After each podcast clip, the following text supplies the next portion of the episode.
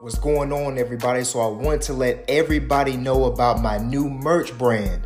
Okay, so I just got one of my new t shirts that came in yesterday.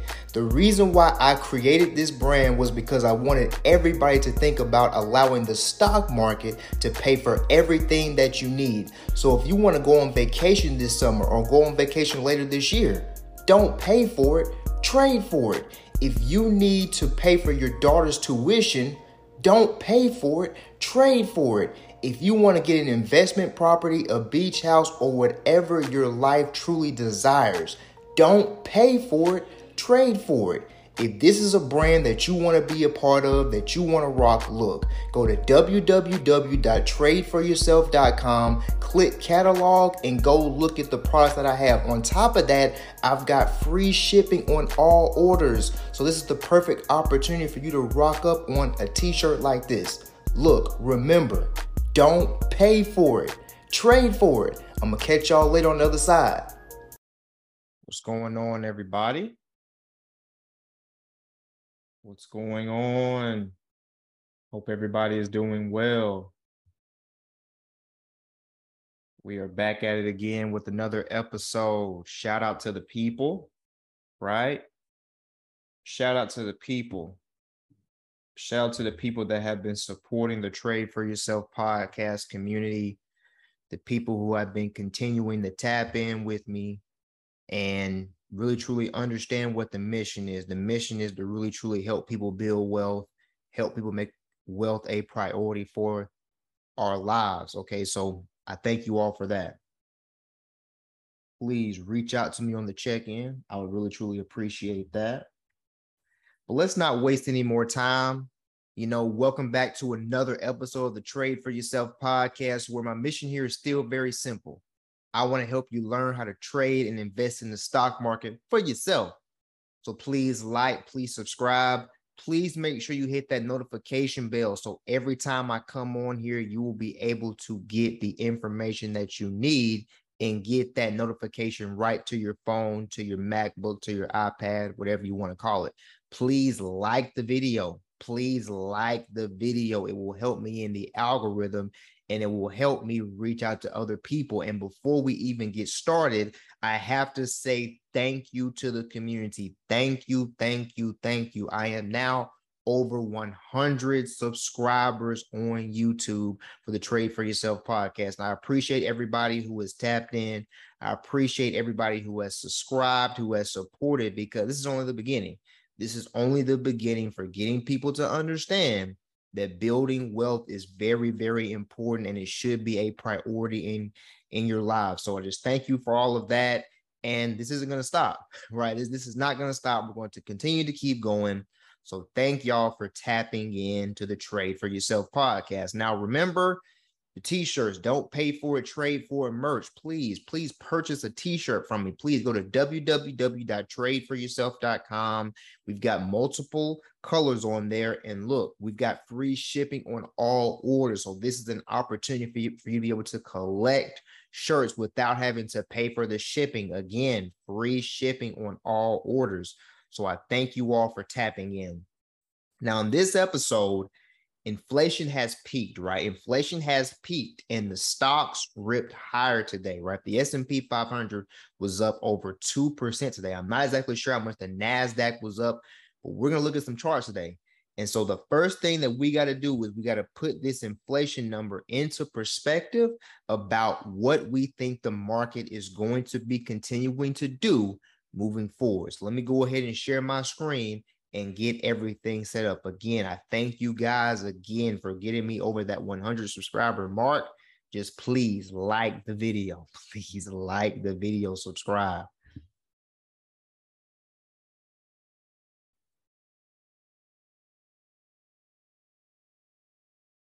All right, now, so the first thing we're going to go through here today, we're going to go through the consumer price index, right? Because this is the measure of headline inflation, right? So let's go ahead and go through this, right?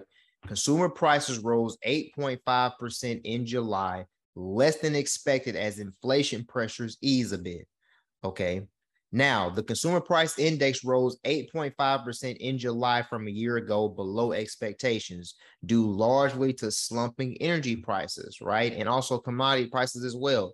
Excluding volatile food and energy prices, so called core CPI rose 5.9% annually and 0.3% monthly, compared with respective estimates of 6.1% and 0.5%. The report was good news for workers who saw a 0.5% monthly increase in real wages. Now, also this past Friday, to put this to put this into perspective, this past Friday, there were over 528,000 jobs that were created for the economy, and the unemployment rate was 3.5%. That is historically low. That means that if you want to get a job right now, you can get it. Okay, you can get it right. So please understand that. Like, this is just so, so important to understand what is going on in the economy. Now, prices that consumers pay for a variety of goods and services rose 8.5% in July from a year ago, a slowing pace from the previous month due to due largely to a drop in gasoline prices.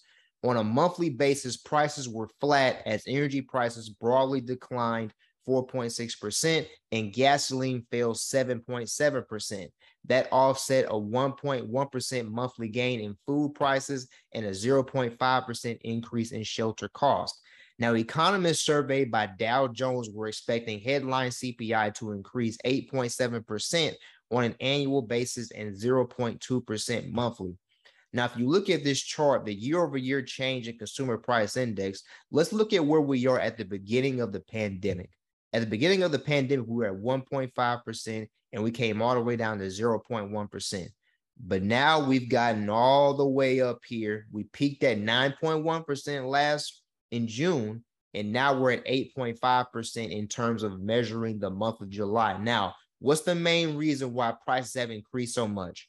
Prices have increased so much because of the printing of money, right? The money has been devalued the money has been devalued because all of it has been printed, right? And so inflation is so important to us because your spending power, the like your spending power is going down. $20 is not going to get you pretty much if you got $20 today, $20 a day is not going to get you what it got this time last year. So this is why inflation is so, so, so important. Now, Excluding volatile food and energy prices, so called core CPI rose 5.9% annually and 0.3% monthly, compared with respective estimates of 6.1% and 0.5%. Now, this right here is less food and energy. Now, this is what I want you to understand about this. Inflation is coming down, and I believe that inflation has peaked, but I believe it's going to continue continue to be sticky specifically with shelter and rent prices. Rent prices are not coming down. If you get an if you get an apartment for $1300 a month and you sign that lease for a 12 year lease, when you get to the end of that lease next year, the the, the rent is not going to go down. It's just not going to go down, y'all. And so those shelter prices because of the lack of housing in this country is going to be a problem for the foreseeable future. Now, even with lower than expected numbers, inflation pressures remain strong. The jump in the food index put the 12 month increase to 10.9%, the fastest pace since May 1979. Butter is up 26.4% over the past year. Eggs have surged 38%, and coffee is up more than 20%. Wow. Despite the monthly drop in the energy index, electricity prices rose 1.6% and were up 15.2% from a year ago. The energy index rose 32.9% from a year ago. Used fuel prices posted a 0.4% monthly decline, while apparel prices also fell, easing 0.1%. And transportation services were off 0.5% as airline fares fell 1.8% for the month and 7.8% from a year ago. Now, the markets reacted very positively to the report, with the futures tied to the Dow Jones Industrial Average were up more than 400 points and government bond yields down sharply. Now, government bond yields are very important. When government bond yields come down, that is investors saying that they are having confidence in the economy, right? Specifically, when you're looking at the 10 year treasury note, right? The 10 year treasury note is pretty much you putting your money up for 10 years, you are getting a coupon payment, right? For pretty much having your money there. And that is a risk free investment, meaning that your money is pretty much backed by the faith of the United States government, which most people in the world will trust. Now, things are moving in the right direction, right?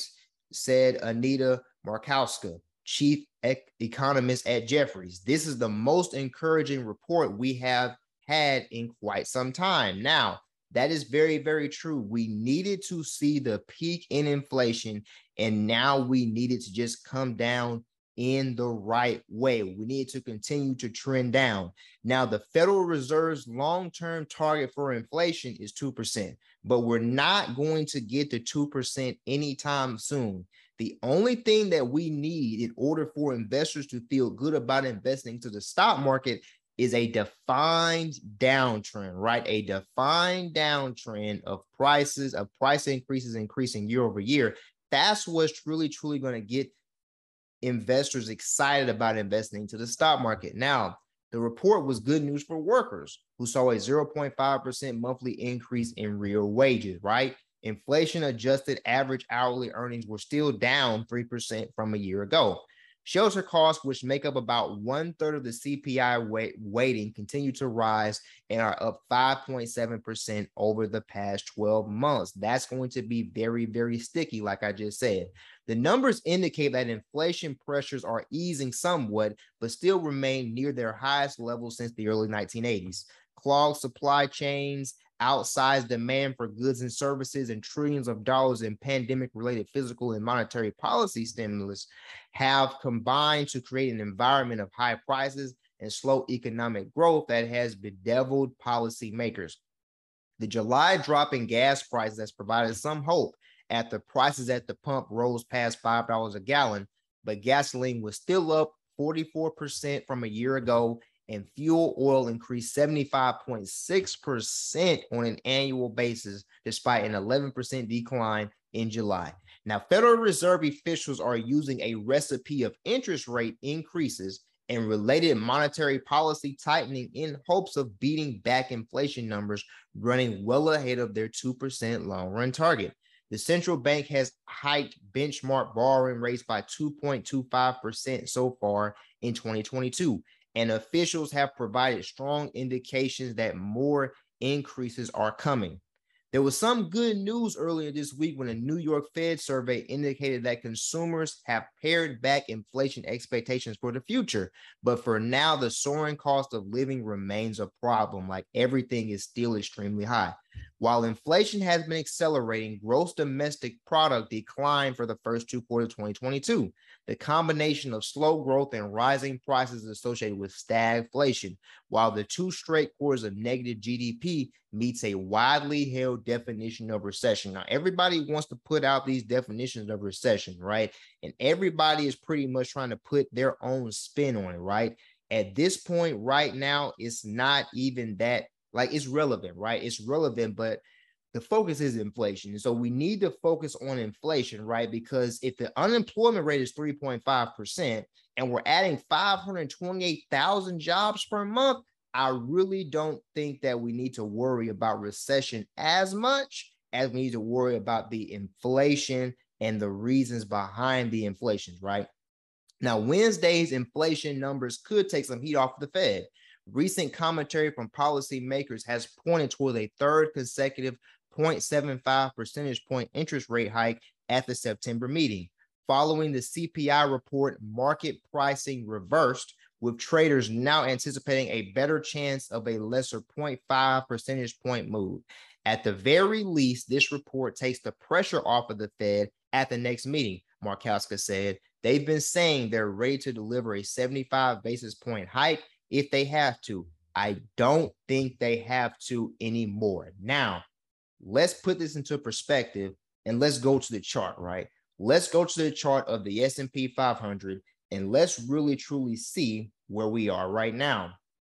Now, at the end of the article, the end of the article was saying that this inflation reading that we just got takes some pressure off of the Fed. Yes, it takes some pressure off of the Fed, but the Fed is still going to be seen and the Fed is still going to be expected to live up to their dual mandate, which is to make sure that they have lower unemployment and they have price stability, right?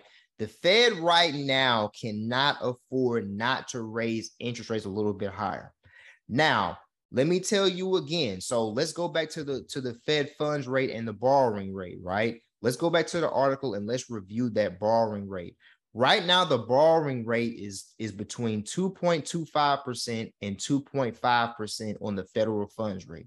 Now, what I was saying a couple of weeks ago is that for every 1% increase in the federal funds rate, that is a 10% downside to equities, right? So we are still in a bear market right now, and we will technically not be out of this so called or defined bear market until we reach back above all time highs.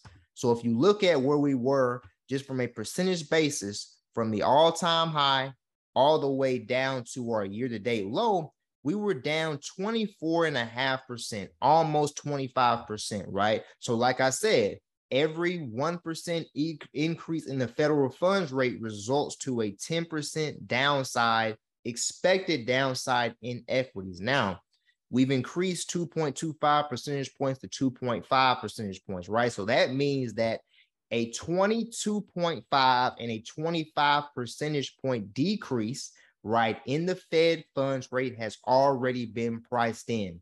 So all the rate increases that the Fed has done to this point have already been priced in.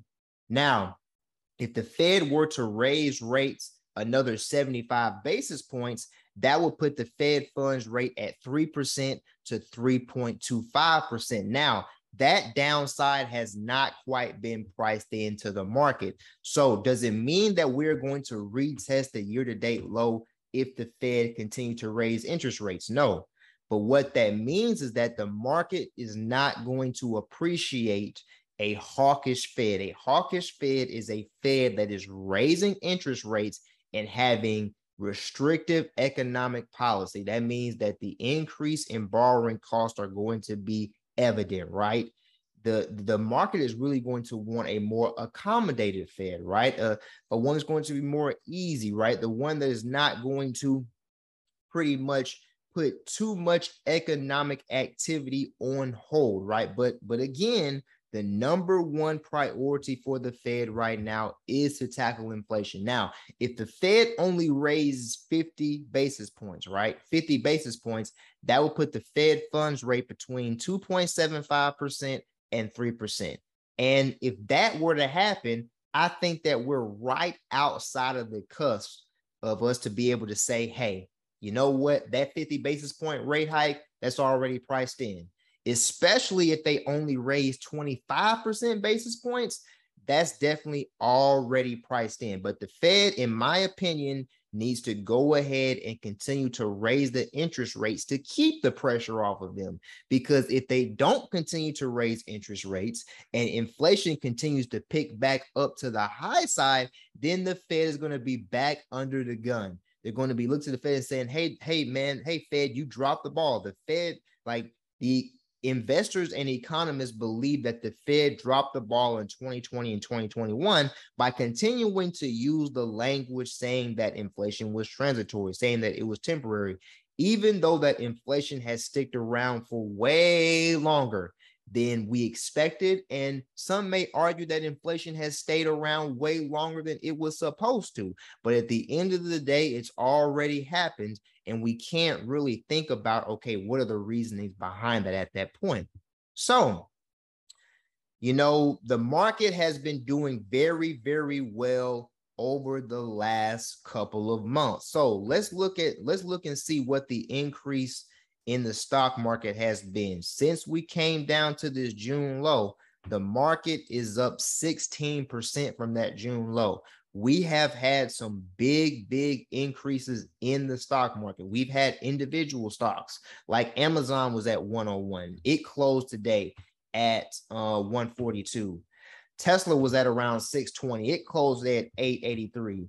AMD was at 71. It closed at 99. You know, Nike was at 99. It closed there at 113. Google was at 1 101. It closed at 119. You know, Microsoft was was below 250. It's at 289. Apple was at 120, like, like at 129, it's at 169. You see, that's why when you're in the stock market, you can't afford to be asleep at the wheel. Because when you be asleep at the wheel, you miss prices like these. You miss great prices because I can't even say, I can't even guarantee you that we're even going to get back down to those prices. I can't see it. And so now what you need to do is you need to shift your focus and wait for those buy-in prices that you need and shift to a dollar cost averaging uh, strategy into an ETF. Now, check this out really quickly here. Let, let me delete this really quickly. All right, check this out.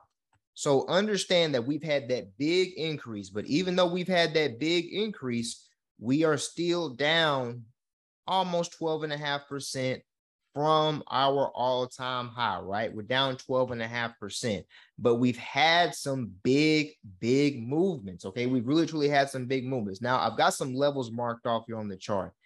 Now in June, we we had resistance at 417.62 and we had consolidation for a few days and then we dropped off and we gapped down a lot, came down year to date low we we came up, we we did some retracements, we hit a double bottom right here in July, and then we moved back higher.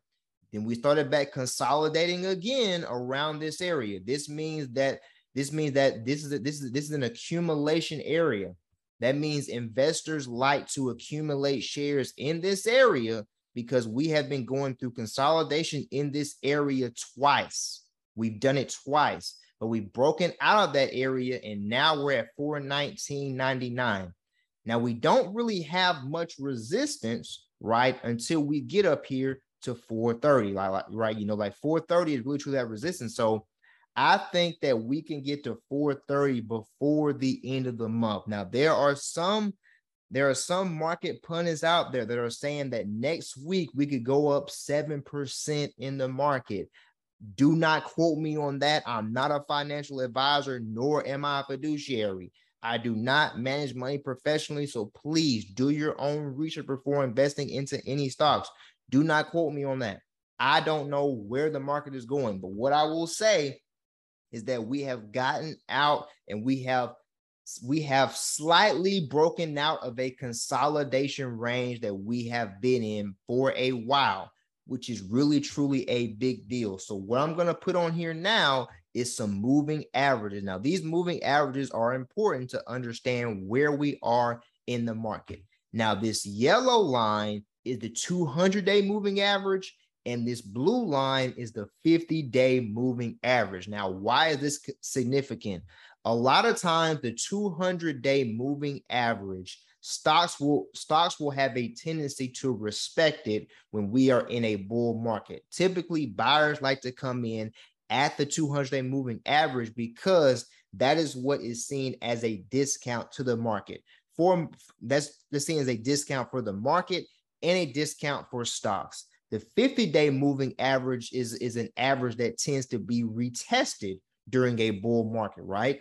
But when these moving averages cross, when these moving averages cross, technicians see that as either a bullish sign or a bearish sign. Now, when the 200 day moving average crosses over the 50 day moving average, like it has right here, let me put a little, let me put a little a circle right here so we can see where they crossed that. They crossed right here in March, right now. Now, now before I move, before I move, before I move any further, I want to understand that moving averages are a lagging indicator, right? The market is still going to be trading, but these moving averages are lagging indicators. But when the 200 day moving average crosses over the 50 day moving average, right? That is seen as a death cross, a death cross, meaning that the market is turning bearish, right? The market is turning bearish. So a lot of times investors will short and they will trade puts to the downside because of that. Now, when the 50 day moving average crosses back above the 200 day moving average, that is seen as a golden cross, meaning that is a bullish sign for the market. And that lets technicians know when they should be getting into the market. Okay. So understand that from that perspective. Now, me personally, like I said, I'm not a financial advisor, I'm just an amateur trader. Okay. But what I will say is that I believe there's a pretty good chance that we can retest this 200 day moving average. I really truly believe we can retest that 200 day moving average and retest this 430 level. But I want to introduce another indicator that we can use to measure where we are in the market. That is called RSI, right? Which stands for relative strength index, right? Relative strength index. So, pretty much what the relative strength index tells us is whether stocks are either overbought or whether stocks are oversold. Now, let me make this now let me make this a little bit bigger. Now, you want to start looking at the RSI from an overbought perspective when the RSI starts to creep above 70. When it creeps above 70, you want to start looking. When it gets above 80, it's way, way overbought. And you don't want to be buying stocks when the relative strength index is above 80. That's when you want to be taking profit at those levels, right? Now, let's take the reverse on the downside. You want to be looking at stocks whenever the RSI drops below 30. That's when you want to start start to be looking at stocks and start to start to really truly purchase them. When the RSI drops below 20, that is extremely oversold. And that's an area where you want to be able to looking to look to get into the market. Now, if you look at this, we haven't been this high on the RSI since March 29th. March 29th puts us around 460. I'm not saying we're getting to 460, but we're a lot lower than 460 right now. And the RSI above is above where it was back then. So we've had a lot of bullish momentum over the last couple of months. So what I want to understand is when the RSI gets above 70, we're gonna have to have a retracement before we can keep moving back higher.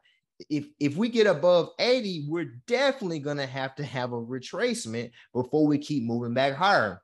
So for the month of August, I think we have an opportunity to to get some gains, to really truly be able to for the stock market to appreciate and for you to do some short-term trading over the next month, right? But the problem is going to be what we're looking for in September, right? What are we going to be looking for in September, right? Sep- what we're looking for in September is going to be very, very important. Now, before I get to the economic calendar, I want to put up one last indicator, and that indicator is going to be one of my favorites, Fibonacci. And when we look at Fibonacci, I want to look at Fibonacci on the weekly time frame, right? I want to look at Fibonacci on the weekly time frame, and I want to draw our Fibonacci retracement tool from the all-time high all the way down to a big low, which happens to be our COVID low. Now, we are we are approaching the 0.786, which is the 778.6 percentage of retracement level, which is 423.83. Now, if we break above that, that is seen as a good sign. That's a good sign. Like normally, when we're in a bull market, when we're in a bull market, right now we're in a bear market, like I said, and we need the stocks to get above the all-time high again before we can say we're back into a bull market and we're restarting a bull market. But in a bear market, when you see a stock come down and retest this 0.786 level and move higher, that's a buying area. So when you see that level, us breaking above that and holding and staying above that on the weekly time frame would be a good long-term indicator for the market, right? So, so just keep that in mind. Keep that in mind, please. Keep all of those things that I have said in mind. Now, before we get out of here, let's look at the economic calendar and see what we have for the rest of this week and what we have next week. Now, tomorrow, we're going to be getting the producer price index, right? That measures the that measures the, the inflation rate for producers in the country. How much is it costing for companies to produce things, right? That is likely going to move the market. Friday, we have the University of Michigan Consumer Sentiment Index. that pretty much just tells us how do consumers feel about spending money right now, right? Next week, we don't have a lot going on in terms of major economic news except for retail sales. I believe retail sales on Wednesday will move the market some. But the main thing we look into is that we've got big box retailers reporting earnings. We've got Walmart and Home Depot reporting earnings next Tuesday. We've got Target and Lowe's reporting earnings next Wednesday, along with TG, TJ Maxx and companies. And we've got Analog Devices, an important semiconductor company, reporting next Wednesday. Now, Walmart came out and they and they gave us a profit warning. I believe they gave us a profit warning and a revenue warning, and the stock market tanked. Specifically, Walmart tanked on that news. Now, the question we have to ask ourselves is regardless of what Walmart reports, even if it's positive or even if it's negative, has that Walmart report already been priced in to stocks like Home Depot and stocks like Target and stocks like Lowe's, right?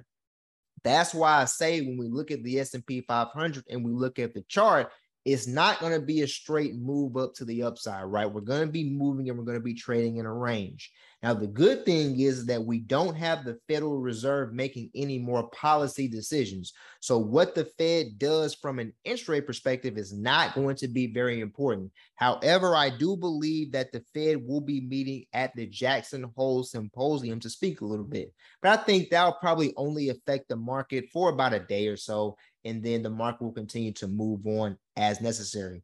So, pretty much what I'm saying is that I believe that we have a good chance to finish the month of August strong. But once we get into September and and the trading volume comes back, right now trading trading volume is very very low simply because we're in the summertime and we don't have a lot of traders really truly sitting at their desk. Right now, we're trading against a lot of algorithms right now.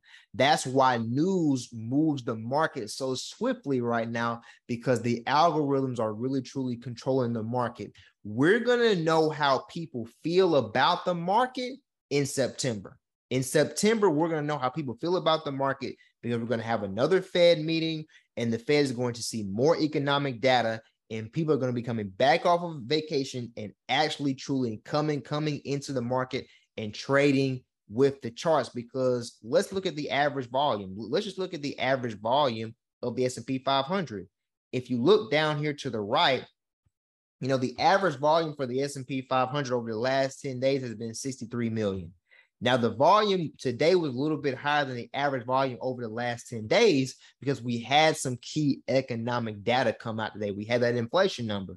But normally you would see 10 day volume hover around 90 million, hover over 100 million, like well over 100 million when you have normal trading ranges. Okay. So just keep that in mind as we understand what we need to do from a trading perspective understand where we are from an RSI perspective that we may be oversold and you might not want to start new positions just yet. And you might just want to pick out and just make sure make sure that you pick your spots and make sure that you be careful when you are trading and investing in this market. Now, as always, I appreciate y'all for tapping into the Trade for Yourself podcast. As always, okay, please like the video. Please like the video please subscribe, please share and get this information out to the people because we need to make building wealth a priority for our lives. Again, I appreciate y'all and I thank y'all for getting me over 100 subscribers for my channel, for my podcast because this is very very important. Just because just because I'm over 100 right now, it doesn't mean I'm slowing down, it doesn't mean I'm stopping. It's just motivation to keep going because I understand what this community can be. And I understand that I can add value to people and continue to give you all the information that you need to be able to trade and invest in the stock market for yourself. So remember, don't pay for it, trade for it. We'll catch y'all in the next one.